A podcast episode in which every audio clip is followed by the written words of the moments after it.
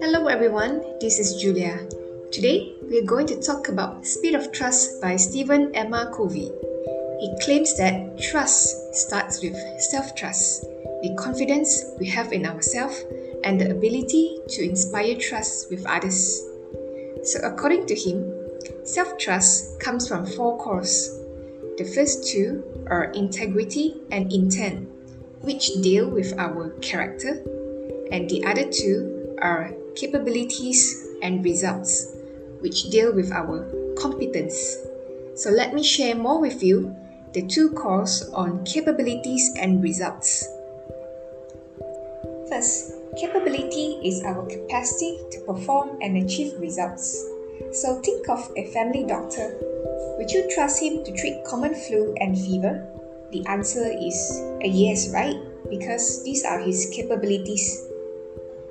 On the other hand, would you trust the family doctor to perform brain surgery? I bet the answer is definitely no, because he's not skilled to do so. You can have the other three cores integrity, good intent, and even produce amazing result in the past. But at the end of the day, in this rapidly changing business and technology, if you don't have the current capabilities, then you are not relevant, and therefore you are not credible.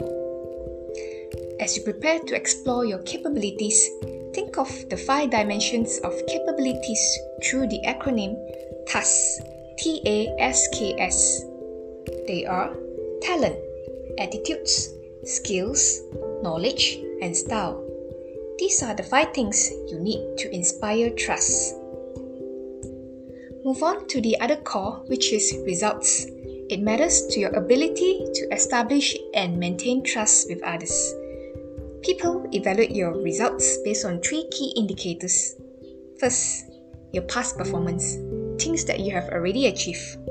Second, your current performance, how you are performing right now.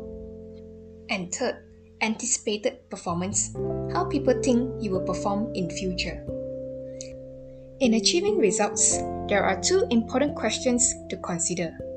Number 1, what result do you want to achieve?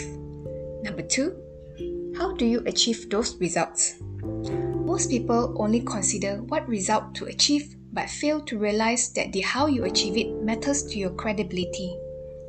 A person who consistently produces good result but violates values or create chaos in the workplace will not build long-term credibility and trust. Therefore, the how can create huge roadblocks to future results if not done wisely.